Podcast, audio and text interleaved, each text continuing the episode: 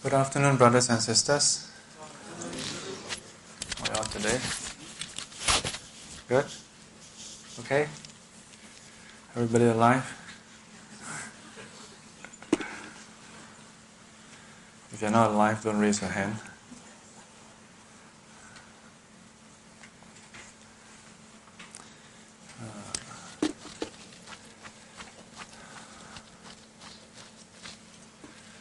Let's see. Nine percent.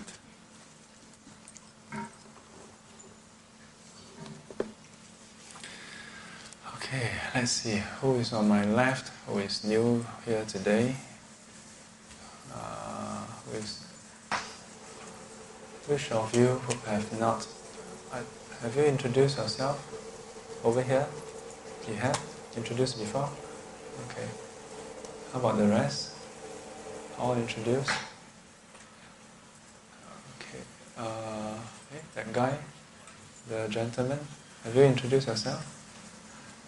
Uh, yeah, I am just here today to actually the reason I'm here is after the talk I went to consult about something. Ah, yeah, about Buddhism. Uh, tell yeah. tell us your name. Uh, Wisi. So I think you know me before. Yeah. What's your name again? Wisi. Wisi.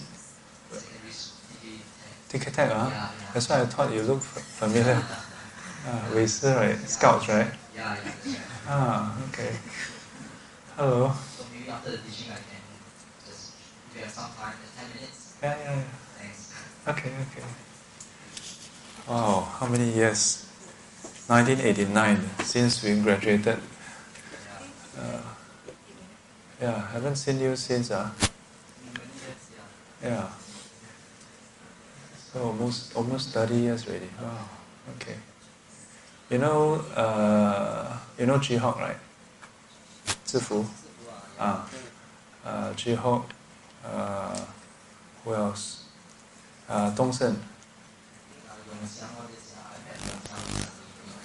Ah, okay. Oh, good. Okay, on my left, uh, on my right, uh, who is here for the first time and hasn't introduced yourself? You have probably introduced a long time ago. Yeah, so you can introduce again.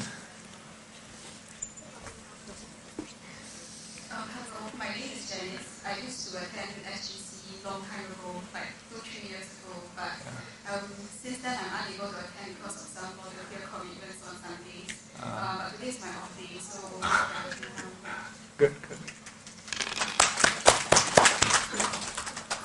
For a while I thought it was the Bhutan withdrawal syndrome. Uh, also a bit of that. Okay. Uh, come. Uh, hi everyone, I'm Tracy. Uh, yeah, I'm one of the Bhutan withdrawal syndrome. uh, uh, I'm here because I think, um, partly from the Bhutan trip, I love the Dhamma. I mean, Uh, Dhamma has like guided me a lot, and I have attended Shifu teaching classes before. So I think it's time that I should come back and uh, find back the, the, the spirit in me again. Yeah. So that, that's our big thing. Good. Who else? Uh, who else has uh, not introduced herself before? Uh, how about the? Let me see. The lady at the corner. Hello everybody, my name is Wendy. This is the second time I'm attending Sifu talk. Uh-huh. Yeah. How do you get to know about this uh, group cultivation? From your F B. Ah, okay, okay, I see. And when was the first time? Uh, it was in December. Uh-huh. I attended the um, Sutra, Sutra retreat. Ah, okay, Hasutra retreat. I see, I see. Welcome, welcome. And the lady after her? Yes, after her. Hello, I'm Kim. Uh, I follow my friend here. Follow your friend? Who is your friend? Ah, okay. I see. Welcome, welcome. And the uh, gentleman after her?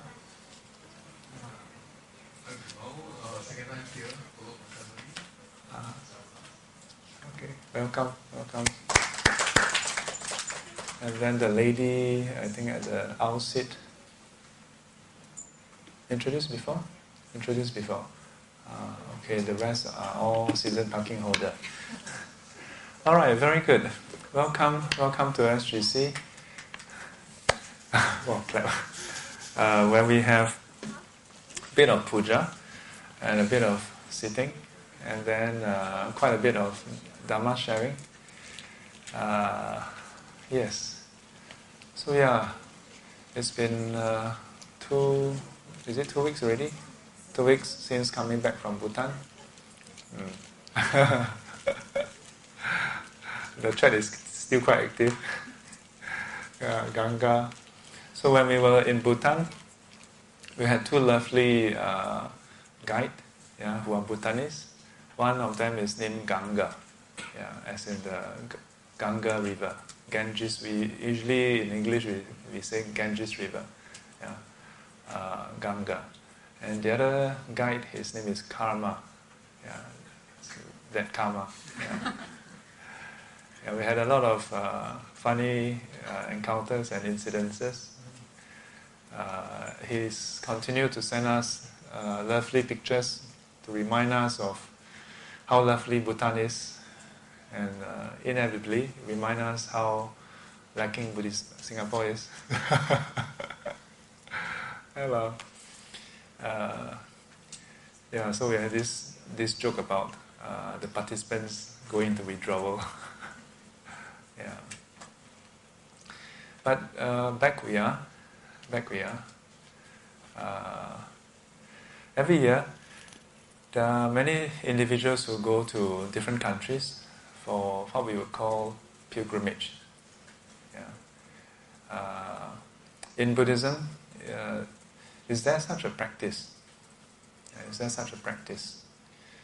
Uh, in the Mahaparinibbana Sutta, the Buddha actually mentioned four locations, four places to which uh, faithful Buddhists, yeah, faithful laymen, laywomen can go and visit. And through through that, they may arouse faith and confidence in the, in the uh, Buddha, Dhamma, Sangha. And the four locations are uh, the birthplace of the Buddha, uh, which is at Lumbini. Yeah. Uh, the second is uh, the place where the Buddha attained enlightenment, which is at uh, Bodh Gaya, at Rajgir. And then the third place is where uh, the teachings were first uh, given at Sarnath uh, to the five uh, ascetics. And then the last place is at Kushinagar, uh, Kushinagar, uh, where the Buddha passed away into Parinibbana. Yeah. Uh, these four places is henceforth then known as the four holy sites. Today's talk is about aspirations and wishes. Yeah. Uh, so it's somewhat linked to going on pilgrimages. Yeah, because usually on pilgrimages then uh, a lot of uh, devotees, when they go on pilgrimages, they'll be so inspired and then they'll make all kinds of aspirations. And after they come back, they're like, what did I make? Yeah. When you go to a faraway place and then you see uh, buildings, you see marks, you see writings left behind by uh, people who come before us. Yeah, people living in conditions that uh, is unimaginable to us, going through hardships that we can only um, we cannot even fathom. Yeah, and and and you have to, and we start to wonder. What drove them to such lengths? Yeah. For many people, that's very inspiring. And as a result, uh, we, we become inspired to perhaps uh, follow the shadow, yeah? Follow the, the footsteps of, of these uh, great masters and even the holy ones, including the, uh, and ultimately the Buddha, yeah? Who uh, who, who is an example for us. Oh. 你要给我吗?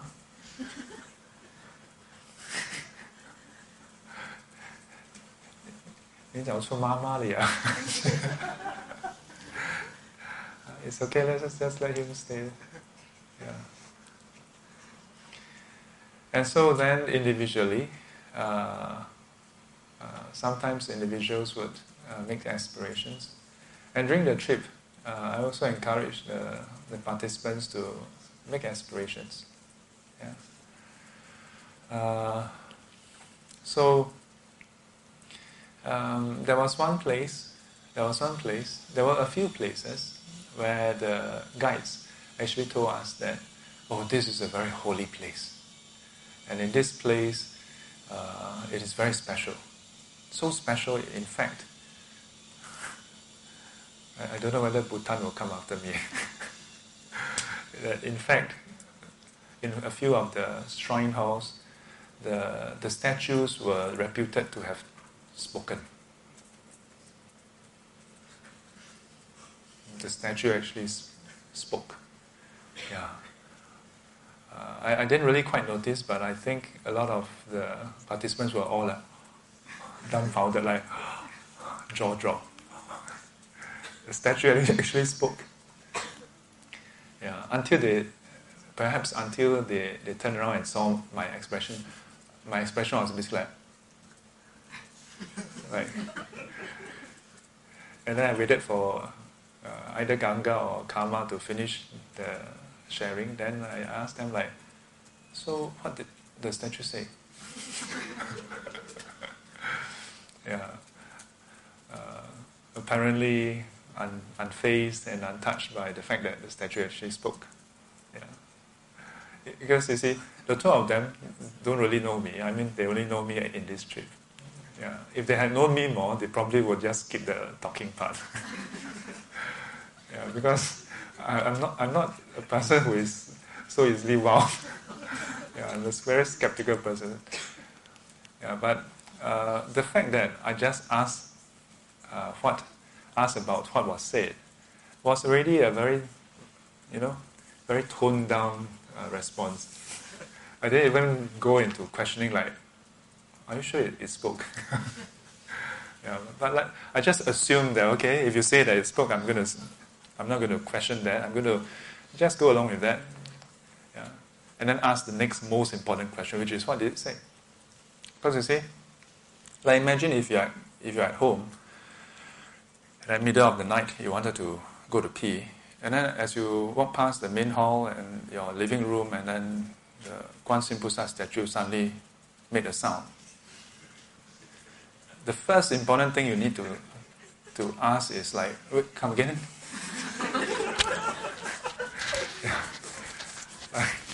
If if, your, if the Kuan Yin Pusa image just say hi, like okay, so then what what, what would be your response? Your response would be like, uh, hello. And then if if the statue again said hi, like just imagine if this really happened. Okay, is is has it happened for anyone? No, right? But imagine if it really happens. Okay. Yeah, imagine at home your Buddha statue or Kuan Yin Pusa statue, which whatsoever, actually said hi. Maybe not in the middle of the night, quite spooky. Maybe in a day. Yeah. Uh, you finish work, you come back home, and then you pay respect, and then you finish, and then hi. Hmm? Now imagine if all it keep on saying is hi. Then after a while, what will happen? A few days later, as you walk past, hi, you just treat it as those dong dong. You know, you just treat it as those sense, motion sensor. Yeah? Because if that's all the statue said, then after a while it's just a novelty that wears off. What's more important is what it said. Did it go beyond just a hi? You know? Did it give something that can uplift you? Did it say something that can enlighten you? In much the same way, uh, we celebrate yeah, the Buddha's uh, birth not because it, you know, was able to speak. Yeah, if it if it just takes seven steps, last week we were talking about that. If it takes seven steps and just say hi, you know, if it said what it said, yeah, the Buddha, the Prince Siddhartha was said to have said that in this world, with the, you know, in this world, uh, with this uh, Mara, Brahma, and so on and so forth, there's no one who is my equal, yeah, and so on and so forth. Anyone can make such proclamation. Anyone. You can. You can as well. I mean, if you like to, we can go on camera and put on YouTube. But to make good that claim, uh, that's different. To come up and say, in this life I shall conquer death. Anyone can say that. Anyone can say, I am the awakened one. I am the Buddha. Anyone can say that.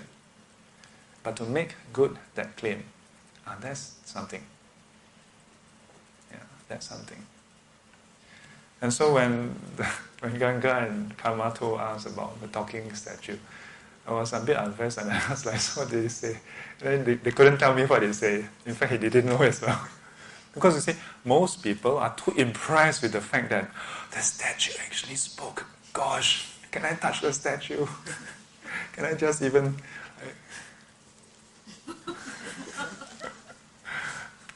So I suspect, For all, for all I care, it probably spoke. And perhaps it actually said some Dhamma. But everybody was just so impressed with the fact that it actually spoke. Nobody remembered what it said. I don't know. But you notice that after that, with subsequent ones, they just said that it spoke and they just went past that. Yeah. So think think again. Next, next time when you go to some place, whether Bhutan or otherwise, and then people tell you, oh, this statue spoke. Or in some cases, this statue actually drink milk. I'm like, I drink milk all the time. What, what don't you like? You know? Okay, not all the time. Whenever people offer me that, I drink. Yeah. We're very fortunate to be in Singapore because we can laugh about this and not get killed or stoned or, you know. And we're very fortunate because this is Buddhism, so... You know, no lightning bolt coming down.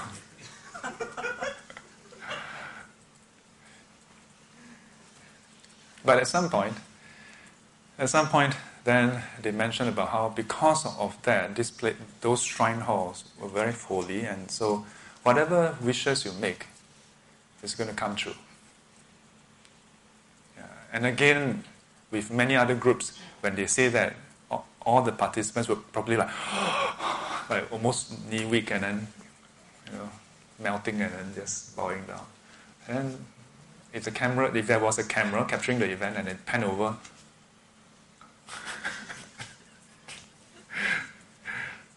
and then the moment he finished saying, you know what I said? I said,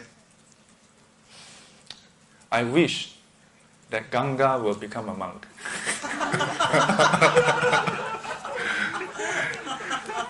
And then strangely enough, at the next one, Karma was supposed to share, and he, he, he with a flat face, you know, with a straight face, he actually said the same thing, and I said the same thing again. I wish that Karma would become monk, and all of them jokes go like... Yeah. Because anyone, anytime anyone make a very bold claim, you know, it, it, you need a lot of, you need very strong supporting uh, evidence or something really strong to back it up. Yeah, think about it. Yeah, they make the claim that, you know, whatever wish you make will come true. So I just made a wish. Karma just sent a message, and I just told him that you wish that he becomes a monk. Uh, I, for a while I thought Krishna is telling me that Karma just texts that he has become a monk. Then we should all fly back to, to that shrine hall. Yeah, I remember the one that I made this was, uh, it was the one where we go all the way up and the shrine hall was super cold. And then we came back down and then we took a group photo. But before we took the group photo, then Karma made that statement. I was like, I wish that... Yeah, You see what's happening here? You see, uh, the diff when he said that you can make a wish here and it will come true, and I just randomly make a wish. And I do not have to make in, put, it doesn't even have to involve me, number one, at all. The result is not even about me. And the process is, doesn't involve me at all. It's like how, you know, in those beauty pageant, nothing against women, but so far beauty pageants tend to be women. It is so racist, you know. No, no, not so sexist. So sexist, yeah? Why can't we have beauty pageant with guys? Oh, there? Manhunt. You see, it's called manhunt. It's not a beauty pageant, it's a manhunt. You're hunting for a man. Yeah. They should call it, I don't know, like what? I don't know.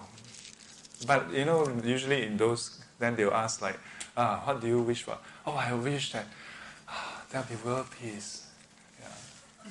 Anyone can wish that, you know, you can wish, wish that every day. Yeah, but she's, she don't have to naturally carry it out. And that's the thing about wishes. Yeah. I can wish that Ganga become a monk.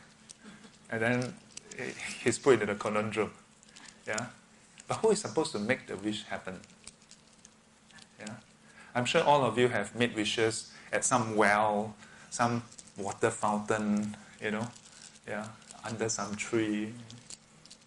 Yeah. In the in the in Mahabodhi Temple in Rajgir, uh, there, there's that Mahabodhi Temple itself, and then the temp, the, the Bodhi tree next to it. And there's one more which is further apart. Uh, there are so many Indian rupee, U S dollars, and Sing dollar, and Thai, Thai baht, and uh, currencies of all kinds. Uh, you could set up an exchange over there. People would throw all kinds of currencies in, and then make a wish. Yeah. Some of them maybe make an aspiration. Yeah. So. Vows, aspirations, and wishes. What's the difference? Yeah, the key difference, key difference is that uh, wishes, wishes do, does not require us to be involved. Yeah. Whereas for aspirations, you are directly responsible, not just involved, but responsible for making it happen. An aspiration is an indication of your. Uh, Your end goal. Yeah. It's like writing out a plan. You know, the four step, the first stage, vis- envisioning and planning, and then second step, development. Third step, deployment or execution. Third, last step, review. Yeah. Making an aspiration is like the first step. Of course, there are those who say like, oh, but consultants just do the planning and they don't do anything after that. But making aspirations is all about making good that plan. Yeah, making good that plan. The fact that we are celebrating Vesak is because the Buddha made good his aspiration. It started off way back, several, several eons before. Back in a time where there were there was actually a different Buddha who was present. Yeah. For all, for all we know, maybe we were around. Yeah. Can you all remember? Anyone? Can anyone remember what you ate last Wednesday morning or afternoon? So we can't we cannot even remember last Wednesday. Yeah. Can you remember the the meal we had at the uh, Tiger Nest Lake? No, no, not Tiger Nest Lake. Tiger Nest Temple. The Tiger Nest that in between that. Yeah. Huh? What?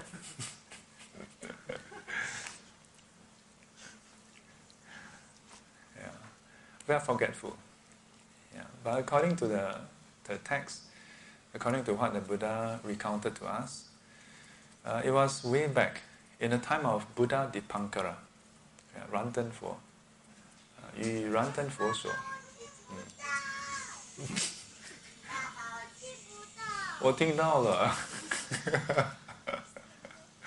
Baba, I can't hear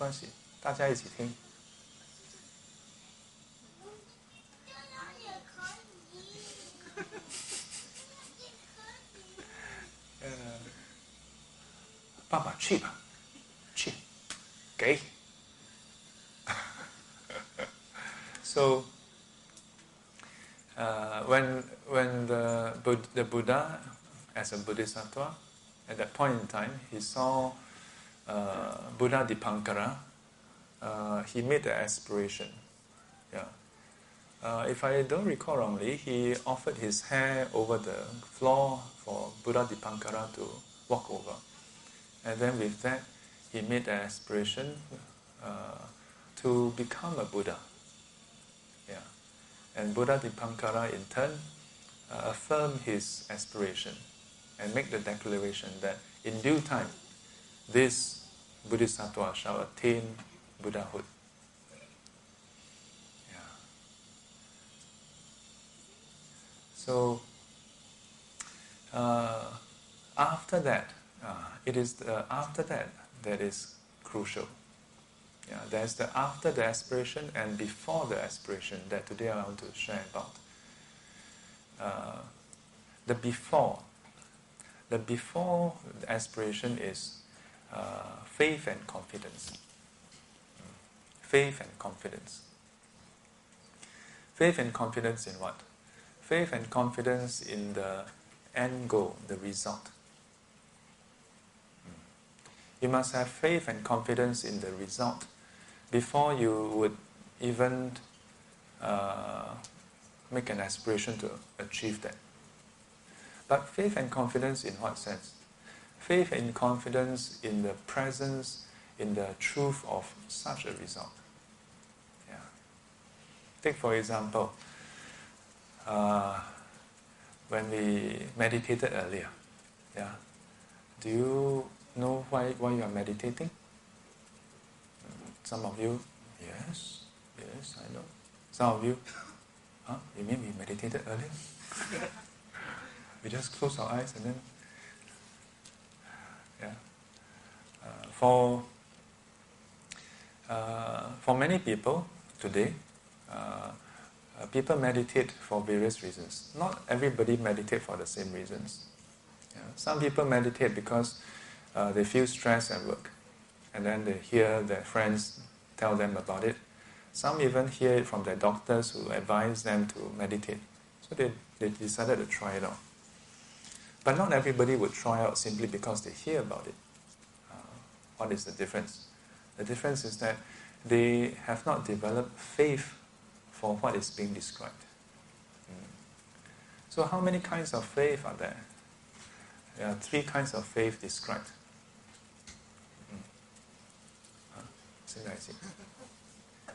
Banteha. Oh, okay. Yeah. So the three types. Uh, Xing Shiyo, Xing Yo De, Xing Yo Nen. So the first is faith in its existence. Yeah, that whatever is described does exist. The second is faith in the uh, merits of it. And here merits, uh, don't think too spiritually. Huh? Yeah, merits basically means value. Yeah, that something has value. I'm, I'm putting it in a way that it will make more sense to most of us. Yeah, because sometimes when you think merits, well, then you, you know, think complicated and then, oh, next life. Merits basically means that, yeah, that that something has merits, it means something has value. And the last of the faith is uh, actually very crucial as well.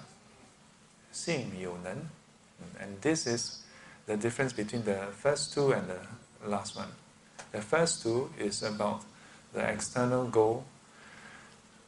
The first one, uh, the third one, is about ourselves. Xing you nen, faith that we have the ability to achieve that goal, So if I were to use an example, meditation. Uh, regardless of why we meditate, yeah, starting from a very worldly pursuit. Let's say, oh, I'm stressed at work. Yeah, a person is stressed at work and then hears from a doctor, hears from a friend, oh, there is something called meditation. And when you meditate, uh, you do this, do that, do this, do that, and then your stress will be reduced. So, uh, in terms of the faith that I've described, then it is faith that it is possible to have lesser stress. And number two, that meditation can give you that result. Yeah, the meditation really have that value, can bring that value to your life. Mm. Now, as to why you would uh, have faith in that or believe that or not, uh, that's another thing. It could be because it's said by a doctor. It could be because your friend said it.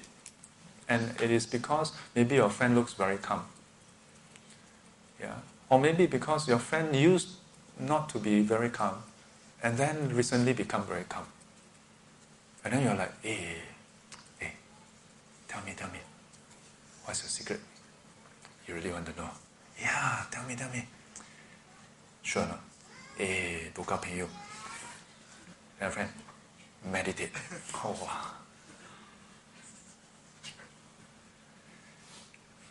So, uh, then after that, even after you hear that your friend can, you know, uh, describe that, then as you hear about the description, oh, you must sit, you know, cross-legged, this and that, then you're like, ah, then you may start it. You may either like that, so easy, I can lah, or you may then wonder, wow, that seems, sounds not so trivial. Huh? I don't think I can sit quietly for a long time, you know. Yeah. And this part is before you even try. Yeah. For many people, before even trying something, we start to have question mark. Yeah. We have doubt about it. And the only way to overcome that is uh, then maybe you hear from this friend, you hear from another friend. If your friend was always calm, yeah, and you are worse off than him before, then just because your friend can do it, you may not have the confidence that you can do it. Then later, this friend A tell you, "Aiya, don't worry. Do you remember Asanga or not? Asanga, why what happened to him? Remember how he is worse than you? You know now he, every week he go meditation. No, oh really? Ah." ah. Then when you hear from of other people's example, that those who are uh, usually not able to sit still, you know, eh, they are able to sit. Ah, then you have, you may, you, in in return you you wonder, ah, if he can do it, why can't I do it? Then you may have confidence in yourself. Ah, and after this three initial confidence, then you may, ah. make an aspiration that, ah, maybe I would like to go and try. Aspiration is not as complicated as we may think, you know. Uh, in Chinese, we can say fa yuan. Yeah? Uh, fa yuan. Uh, sometimes also known as to make a vow. So when we hear vow or aspiration, then we may think that, oh, there must be a ceremony, a very elaborate ritual, or then offer incense, then maybe kill a dog. No, no, no, no, don't kill. Buddhist, Buddhist aspiration don't need to kill dog or to kill pig or kill goat or, or cow or chicken. No, no, don't have to kill anything, okay? If there's anything you need to kill, uh, it's to kill your inertia. Yeah. It's to kill your laziness. It's you to kill your doubt. Yeah. That's what you need to kill. Other than that, you don't have to kill anything. And aspiration making, you don't need to uh, go through a very elaborate process. Just thinking, ah, maybe I want to try. That's making aspiration already, you know. Yeah. Even though at the start you never say Namo, Pansis, yeah, n- nothing religious. You just think, ah, maybe I want to try. Just this is an aspiration. Don't think later of this kind of thought. Ah, maybe I want to try. Mm. Because aspiration starts up in this way. Bit by bit, when you think, ah, it, when you even even without saying it out, when you hear the description, and you have enough confidence that you delight in it. Wow! In the same way as now we are back from Bhutan. On the very last, is it the last night we had the sharing? Yeah. Yeah? And some of them shared about how uh, they have been wanting to go Bhutan. And the moment they hear that there's the Bhutan trip, and it's led by Shifu, then immediately, okay, go. So, uh,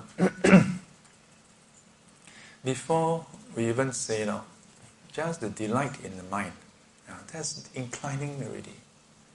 And all this is the build-up. And that's why sometimes I even tell students, if you just say the words, for example, our standard uh, dedication, which is actually aspiration making. 愿消三障诸烦恼，愿得智慧证明了，不愿罪障悉消除，世事常行菩萨道. Actually, every week you are making aspiration. mm.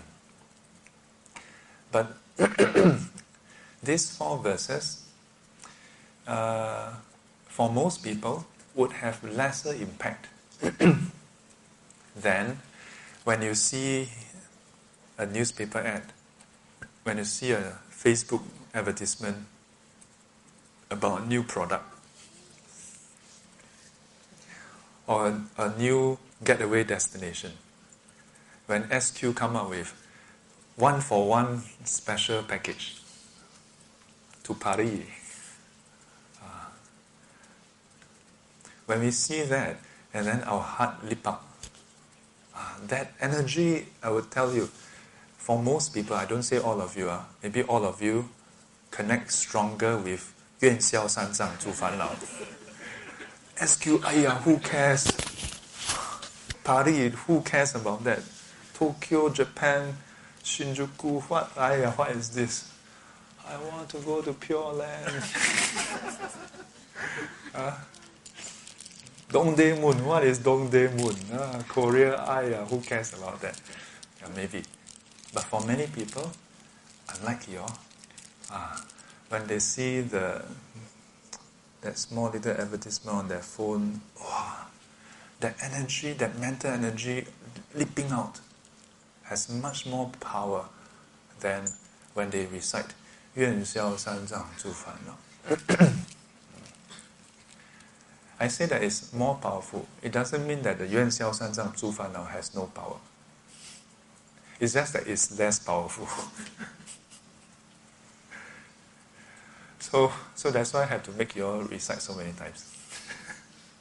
hope, hope, only hoping that you accumulate zero point one, zero point one, zero point one, one day you reach one hundred percent.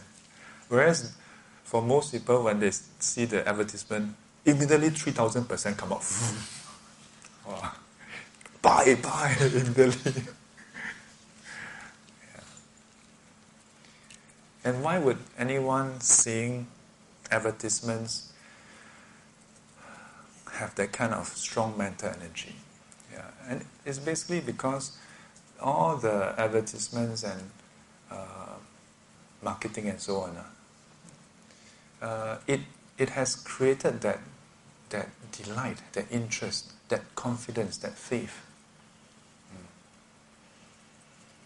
Now, if you hear of some obscure place that no one has talked about, yeah, Timbuktu. Have you all heard of Timbuktu? Or actually, some of you nowadays. When I was in university back in the nineties, and one of these uh, professor, uh, Doctor Abdul Wahab, he always talked about Timbuktu. At the point, I'm like, what is this place? If someone tells you that you can go to Timbuktu, yeah, for free, would you go? Like, go there for what? Yeah. What if someone tells you that Timbuktu is actually one of the city, uh, quite an obscure city in London? Uh, hey, for free war. Then I can always just swing by to London. You know, other place, ma. Eh? Ha. But why would something like London, L O N D O N, six, let- six letters, why would that stir so much? It's because of all the exposures we have had, have had before. And that's why the Buddhist practices, uh, many times we call that rituals, yeah, or the puja. It's actually not meant to be rituals. It's to familiarize ourselves with the path and the goal, to describe to us, to tell us about the merits. Yeah, you see the Zanfo Ji. Yeah. Uh, all the Zanfo Ji, the, the praise, the verses in praise of the Buddha, yeah, is to praise not just the Buddha, but the outcome of those practices. So that as we hear about it, and then we reflect on it, then we might have confidence that, ah, wow, that sounds pretty good, you know. Yeah, that sounds quite awesome. Maybe I'd like to try. And then from there, ah, the confidence gives rise to delight, and the delight gives rise to making an aspiration. And then the aspiration fuels and guides our effort and practice. I think last week I've mentioned, and in the trip I've mentioned, Yi Yuan Dao Xing is Xing Man Yuan. That our, our, once we have reached the point where we make an aspiration, we must not stop there. With the aspiration, that guides our practice, what we do. After the Buddha let down his hair, and then, I mean, when he was a Bodhisattva, and then Buddha Dipankara walked over and, and after that affirmed his aspiration. What did the Buddha back then as a Bodhisattva, what did he do after that? Did he go to the Buddha in waiting lounge? Yeah, you know, like, you know, those uh, frequent flyer lounge, you just go there and wait. Dun, dun, dun, dun. Hi, Buddha to be, this way please. Yeah, and then just sit down there and then, hey, what's your number? three two seven six eight. Oh, my two four eight. Coming soon. Yeah. No, no. After that, that's the that's where the real work starts, you know. Mm. All the Buddh- Buddhas, their chief disciples, the Bodhisattvas, the Pachika Buddhas, after they make the aspiration, they start the real work, the tough work. Much like initially when you all raise the interest to go to Bhutan, then after that you all need to make some preparation. When you all, when we, when the participants saw that there's Tiger Nest, wow, some of them on, you know. Before the trip, they actually go and climb Bukit Timah Hill. Uh, they go and walk Marichi, walk a few more rounds. Then when they reach there, they realize, ah, waste time. Tiger Nest is... but, but it shows something, you know. Uh, that there's that anticipation. The preparation is in anticipation of the destination. In much the same way, when we make aspirations, uh, it doesn't just end with that aspiration. It is actually the start. Whereas we make a wish, yeah, every year, yeah, I'm sure many people make any, many wishes. You just make a wish, then okay, wait for it to come true. Ah, that's the difference. And then as we carry out, move forward from there, then repeatedly come back to our aspiration, yeah, to check, is our direction correct? So in that sense, the, the aspiration is the what and the why. uh, the, the prior to that is the is mostly the why, then it leads to the aspiration which is the what, and uh, practice is the how.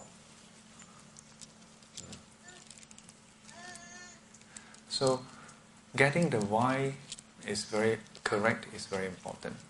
Yeah. Why do you want to make such an aspiration? Which then leads to the, okay, what, what does it get you and others? Uh, and why is that important?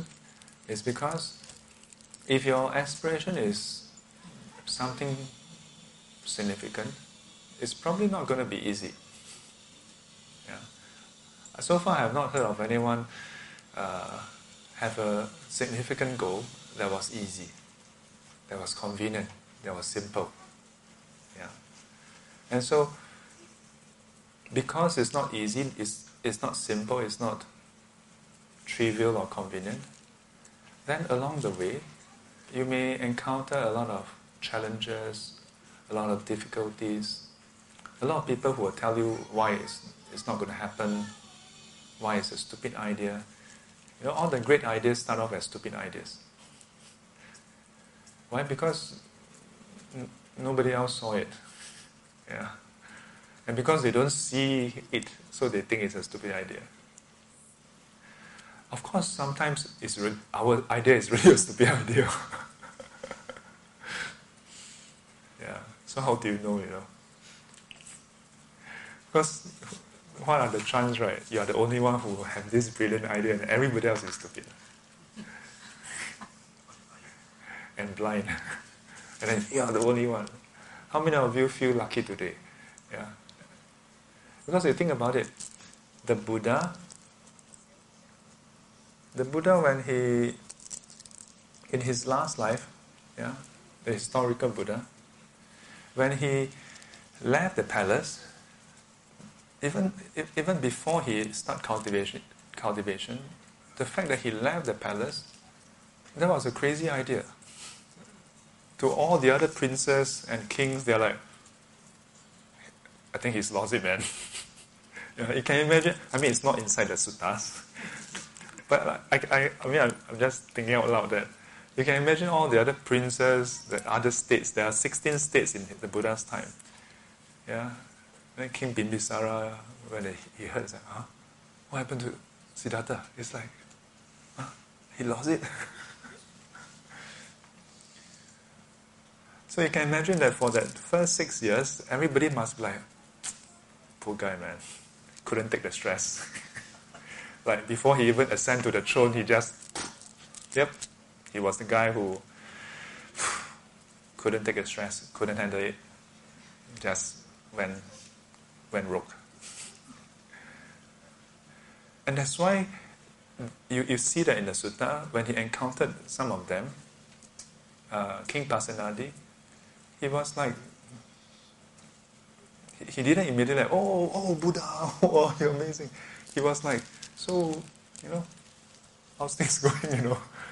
And when the Buddha declared that he has attained awakening, that the king was like, wow, that's a bold claim, you know?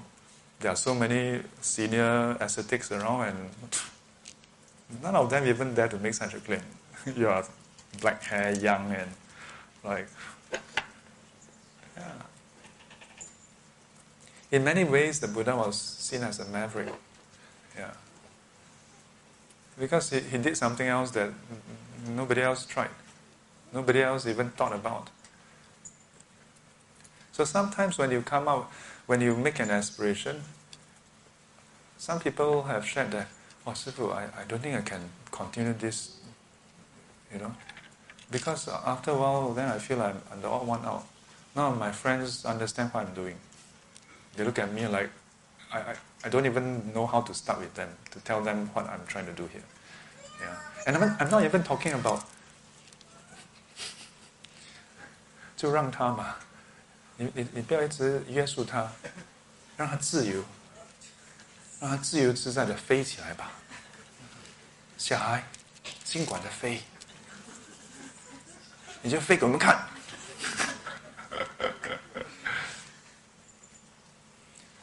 I've had students who tell me that.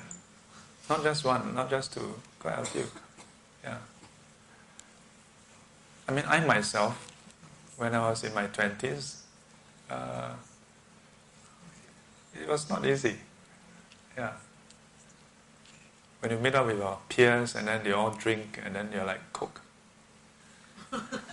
When you go out with a girl and then uh, to her to her to her friend's new pub, you know, and then your, his uh, her, her friend who is the owner come over and say, first drink on the house, or would you like to drink? And then you go like, coke. And then, and then her friend is like, bourbon, coke? Okay, sure. I'm like, no, no, no, coke, coke. And her friend look at me and then look at her friend, and then my friend, this girl from, from law back then, she was like, not going to get a second date, you know.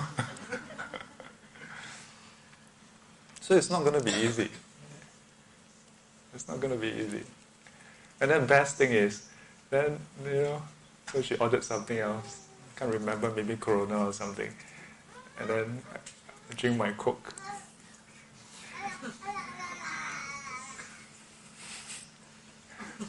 In due time, you will know. You see, the thing is that the whole setting is, when we arrive at the pub, because we know, because she, not we, she know the owner, so there was a long queue, and then there was this bouncer. When we arrived, the owner received us. Well, like it's like those Hollywood movies that it's okay, go in, and then goes like coke. And the best thing is, at about ten plus, my mom called me. Her mom didn't call her. Her dad left her alone. Her, my mom called me. What time is it now? I'm like, Mom! Oh gosh, you can imagine. No, actually my mom didn't call me because I remember wrongly.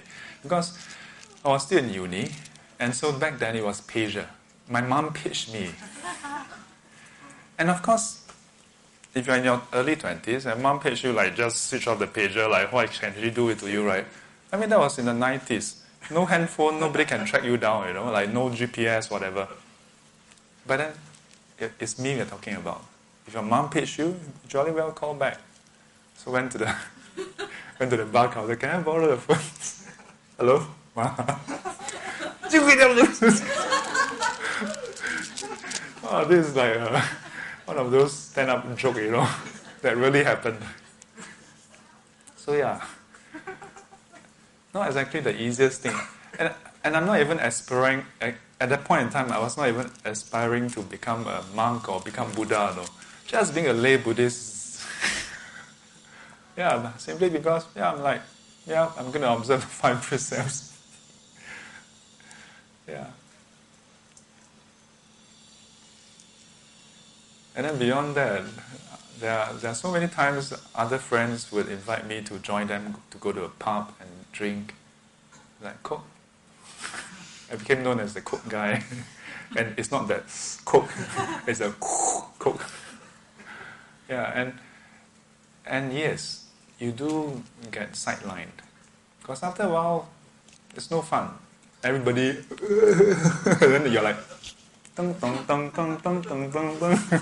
You know, everybody mabuk mabuk, hi hi. Everybody look pretty and handsome, and then you're like. Yeah, not much fun t- to have me around, you know, all awake. Yeah, I don't really mind going, honestly, but I don't hanker to go.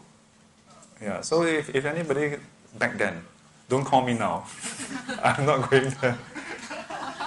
Yeah, but back then, when people call me, I'll go. Yeah, as much as I would pay that twelve, twenty dollars coke. Yeah, so I had this group of uni friends. We meet like once a week after we started working. And they drink. They don't... One guy smoked, but he don't speak, smoke in front of us. He'll finish all his puffing and then he'll join us. The rest of them all smoke, all drink. And we'll go to pubs. They'll drink. I'll have my coke. And we'll split the bill, you know. And you see, the thing is that with with a drink, you know, you can drink quite a few glasses. Coke, like, they give you this, like, It's not the shot. Like nobody drink Coke shot. One more Coke. It's one glass of Coke. It can last you for the whole night. Yeah, at most you have two. Yeah, and then they have, and then after we split the bill. Yeah. But I don't mind. You know, it's for the company. But yeah, so yes, it's not going to be easy. Oh, and then later I become a vegetarian as well. And then they would go to uh, Marina Square, Marina South. You know Marina South, before they built up the place? There's, there's a whole series of the steamboat. Yeah. And we go to a steamboat, and it's not vegetarian steamboat, no. It's a normal steamboat. And I will go, make a beeline to the char bee hoon. And I will bring back one big plate of char bee hoon, one mountain. Yeah, and we will split a bit. Yeah.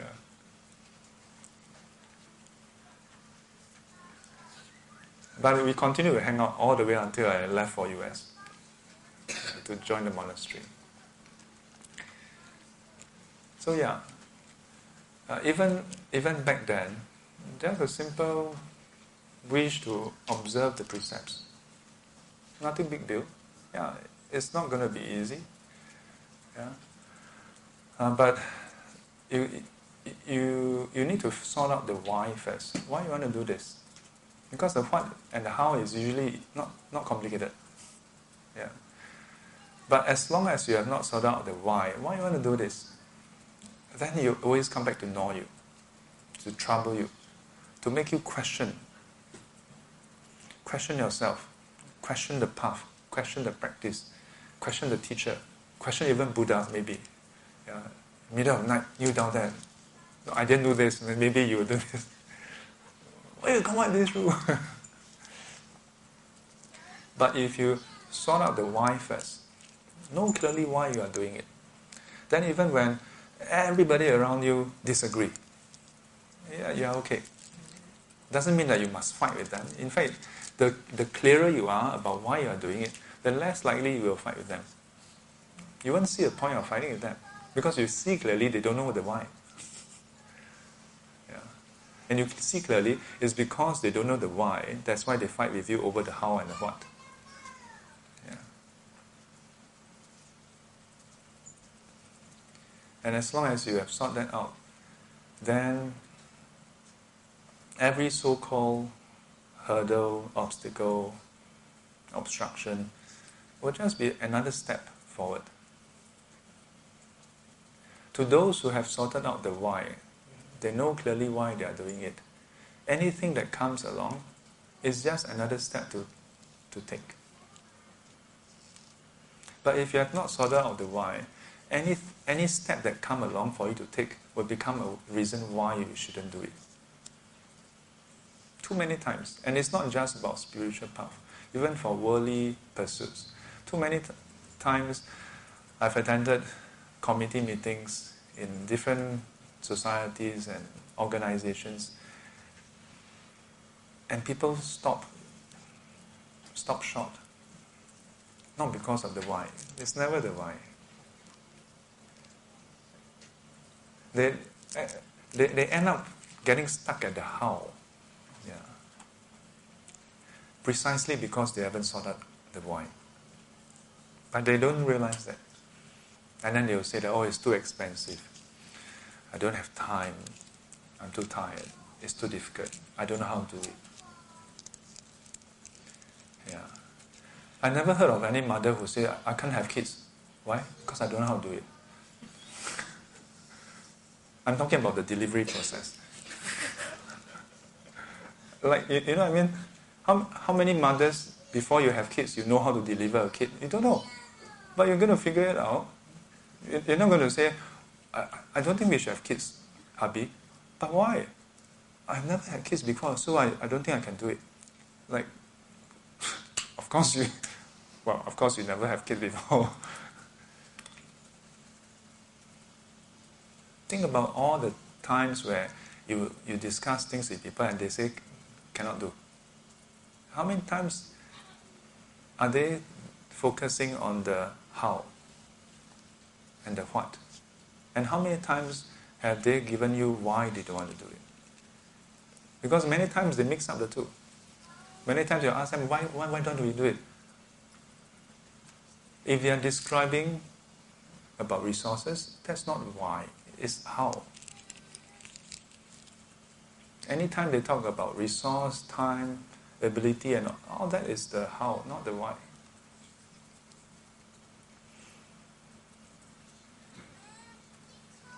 So I've been sharing with different groups about this very simple question to ask yourself. Why versus the how? Because as I tell people, if two person is... I'm, I'm just giving this example because I'm assuming by statistics most of you are not intending to become monks and nuns. Okay? But in case if all of you are, then I'll change my example. Yeah, but in the meantime, bear with me with the example. And it is, if two persons are so madly in love with each other and they want to get married. So the reason why they get married should be because they love each other. They, they, they can't imagine a life without each other. And I, I know it sounds very dramatic and idealistic, and but I, I feel that if you're going to be in samsara, I'm going to like get yourself down in samsara. I'll myself do it more idealistically. Yeah. Like, yeah. Then, whatever come along is are just things for you to solve. Just imagine, I've, I've shared this many times in many classes. Imagine all the ladies, especially those who are married. Yeah, those who are not married, if you have a boyfriend, or those who are currently single and very available for more retreats. Yeah, you can just think about it also. Imagine a guy come to you. And for guys, imagine yourself proposing to your wife again. And then you, you, you say, will you please marry me? And then your wife says, like, why? Why should I marry you? Imagine if you just say, oh, um, because, like, Mandarin Hotel, they're having this, like, discount. Like, yeah. And it's going to expire, like, in August, so... I thought like two months, like we could sort this out, and yeah, it's really cheap, twenty-five percent discount, like, and then I got membership, another ten percent. How many of you girls would marry, would say yes? I think even if you, you actually intended to say yes, when you hear this kind of stupid reason, you're like, hell no. Please, huh? How many of you are not married yet? Raise your hand. Please promise me, guys, you'll never propose to a girl in this way. And girls, never say yes to a guy who gives you this kind of stupid crap reason. Like, you're going to marry a person over twenty K. Like, but do you know how much twenty-five percent is? That's a good twenty K. Really, I'm, my yes is worth a twenty K. But wait, you may say, but what if in that hypothetical situation where the couple are madly in love and they genuinely want each other, but then they don't have that twenty K to get married? Then surely they can't get married. Yes, and you'll be right. If you don't have enough resources, indeed, there are some things you can't do, like throw a lavish dinner, then maybe, maybe you can throw a smaller dinner. Or maybe you can say, okay, we can save for the dinner. But how about house? You know, you need a house, you need a place to stay. If you don't have enough money to get a house, it doesn't mean you don't want to get married. The decision to want to get married shouldn't hinge on whether you have money to buy a house. Do you see that, that link? And many times people get confused, you know. You don't have money to buy a house, then it's, it's that you, you cannot buy a house. You can save to buy a house later. You don't have money to go to some country for a trip. You saved for that. If you don't, as I said, if I offer you free to go to Timbuktu, you won't go even if you don't go, even if it's free. But of course, there are some people who are, oh, free, I go. This is what we learn in marketing, actually. In, in yeah, that you can influence people's decision, because sometimes we, we, you know, this priority get mixed up. Yeah, you get them enough discount, they just think, oh yeah, yeah, yeah, I should just buy like this fifty percent discount, John Little. Yeah, look at where John Little is now. Where's John Little now? Gone. Yeah, because it doesn't work in the long term. You can only get people to do that so many times, you know. Yeah. So why and the how? Aspirations and wishes. Buddhism is a very unique religion, in a way strange, because we, while the Buddha knows very clearly that sentient beings want comfort, sentient beings want assurance, sentient beings want the easy way out, but he don't give us any of that. He don't give us simply what we wish for or desire to satisfy our whims and fancy. He don't, he don't just try to placate us, our emotions.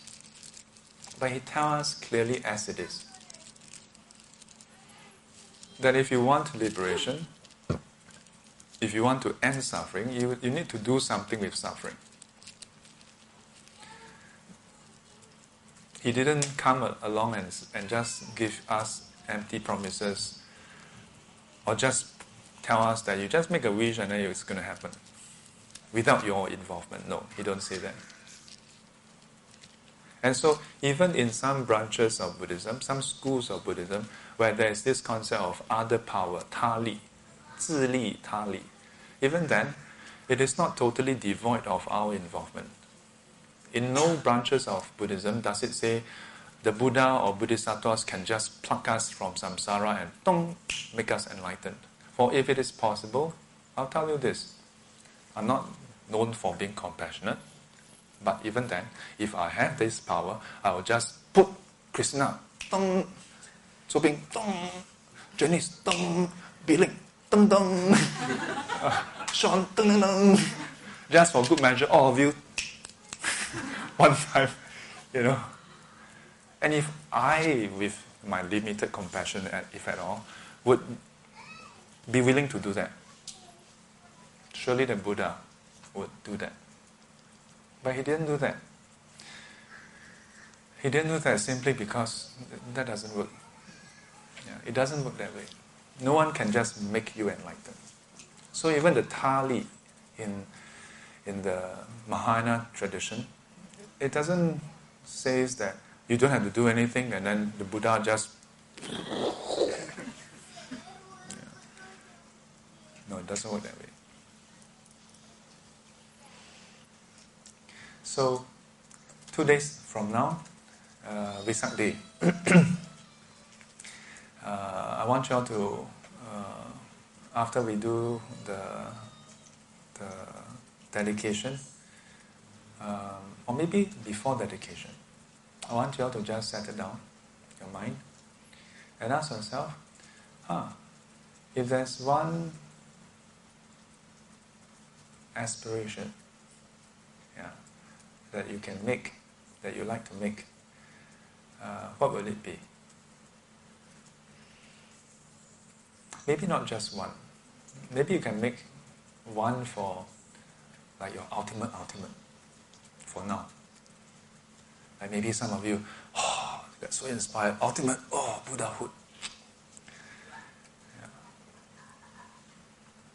Then maybe you make one more, one more for this life, like this life. Because statistically speaking, you, you, it's not possible. Buddhahood, this life. Yeah, you can plant the seed, but not, you're not attaining Buddhahood in this life. Yeah, because Buddha Dhamma is still around. Yeah, so technically, you can't, okay? Uh, Pachika Buddhahood going to be tricky because you already know the Dhamma, so you can't also. Because in your final birth, like, you, you, you need to be born in a place where you don't hear the teachings and then on your own attain Pachika Buddhahood. So technically, Buddhahood, Pachika Buddhahood, in this life, not possible for you. Simply because you heard me already. Next best, Arahanthood. Eh, not bad, not bad. uh, but that's on the high side. La. So you can ask yourself, in this very life, what is your goal? Okay, the ultimate, and then this life. But this life is, you know, quite variable. Statistically speaking, all the ladies, you have up to eighty years old, eighty-five, uh, eighty-five thereabout, eighty-four, eighty-five, statistically speaking. Sometimes maybe more, sometimes maybe less. Guys, you have about eighty to eighty-two years. Yeah. So, depending on how old you are, you have number of years. So the third aspiration I would encourage you to do is make an aspiration for this year.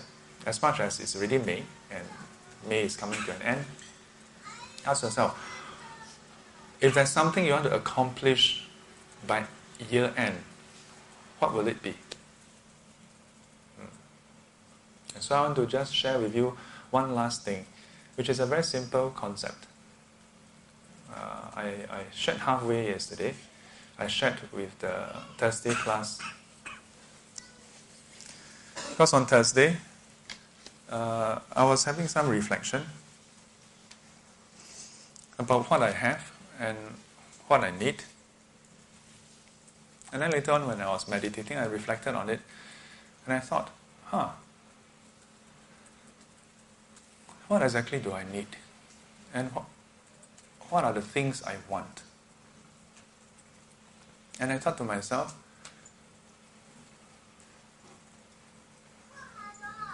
if I were to ask myself,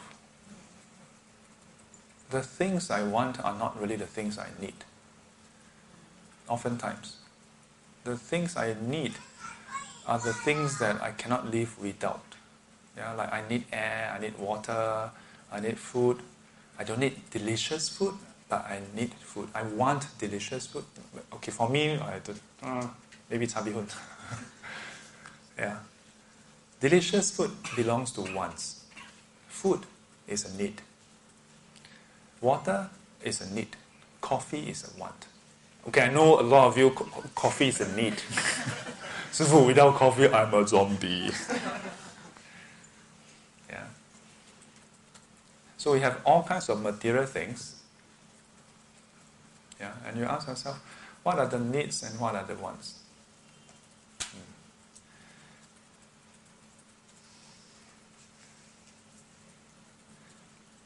Because when I reflected on it, then I realized, oh, if I were to use this question, this, this very simple question, to ask myself, each time I think about something, each time I want to say something, each time I want to do something, each time I want to pursue something, then it is quite an easy barometer, you know, for me to just check. Because in all likelihood, wants would be driven by greed, hatred and delusion. Whereas need is more of, you, you need it, you, you know, you don't really have a choice in it. Yeah. And I thought, huh, that, if I were to apply that internally, then, wow, it can be a very simple rule of thumb, a very simple aid for me to be really acutely uh, aware of my own practice. Yeah.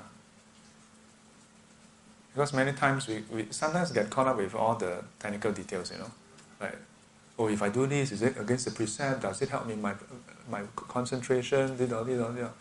Yeah, but if you just ask this simple question, so that day after I, I did the reflection, I was like, wow, okay, that's interesting. Yeah. So I shared on Thursday with the class.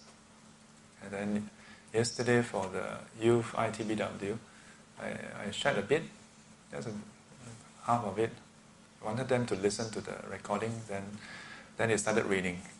So you, nobody could hear the recording. Yeah. So I thought perhaps this can be helpful. Because after you do the aspiration, then you've got to work on it. And perhaps this set of questions can help you. Yeah. Uh, but you must be careful. Because the moment you start asking yourself this question, it's, it's almost like no turning back, because it, it forces you to look at yourself. And then you start to realize, oh gosh. For me, at least, it was quite liberating. Yeah. Because then you realize, oh gosh, wasting quite a bit of resources and time, you know, energy. Mainly for me, it's like mental energy and, you know, things that are. Oh, yeah. Okay? So I'm going to give you a few minutes. Uh, you don't have to go into deep meditation or float up. Uh, just, just as you are, you can take a piece of paper or use your handphone and just think about it. Yeah. And uh, uh, maybe you can raise this. We're not really using it anyway. Ah. Poor Buddha hiding behind the screen, or covered by the screen.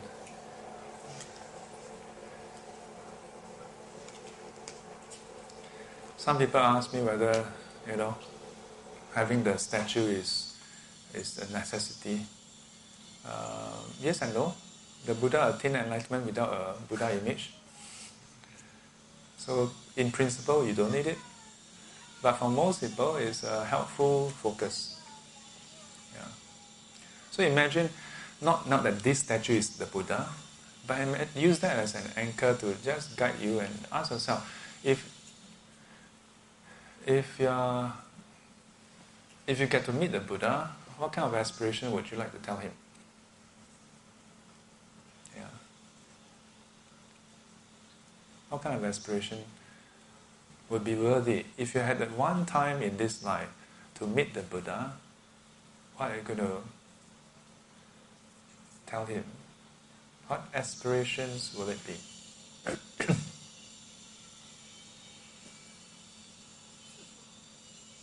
Yes.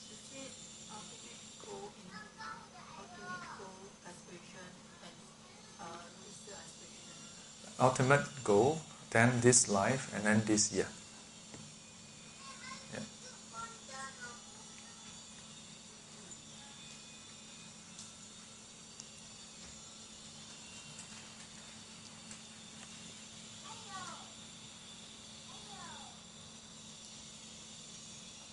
I would strongly encourage you to write down your aspiration, because we are forgetful.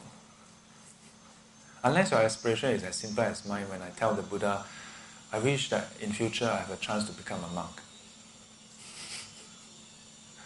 Yeah, I forgot to, get, to be precise with the Buddha. I said in future. I forgot to add in life.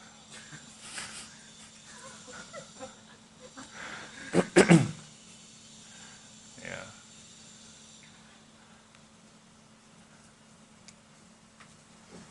If you have any wishes, like some things that you just cannot overcome or what, you can also tell the Buddha. Of course, if it's to get iPhone ten, don't tell the Buddha. It probably doesn't work. It doesn't work that way. Yeah.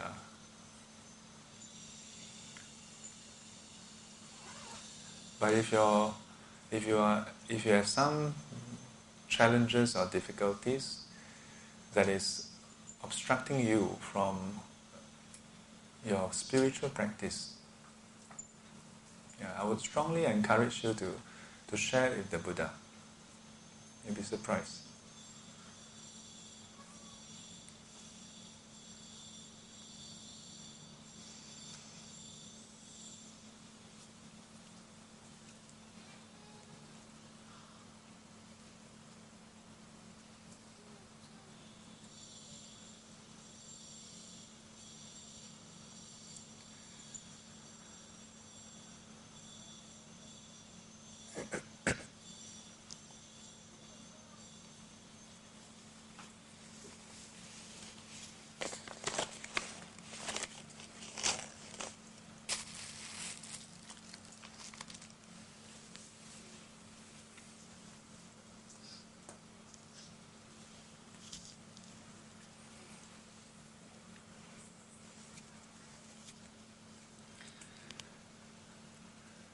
that uh, that thing?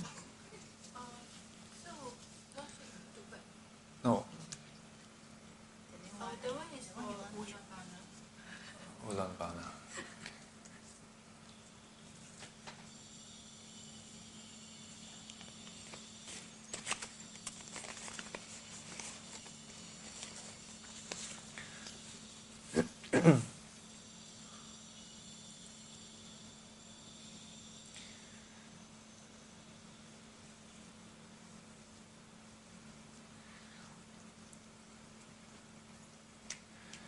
And of course, a word of caution, uh, those aspirations for this year or this life, try to make it more, you know, doable.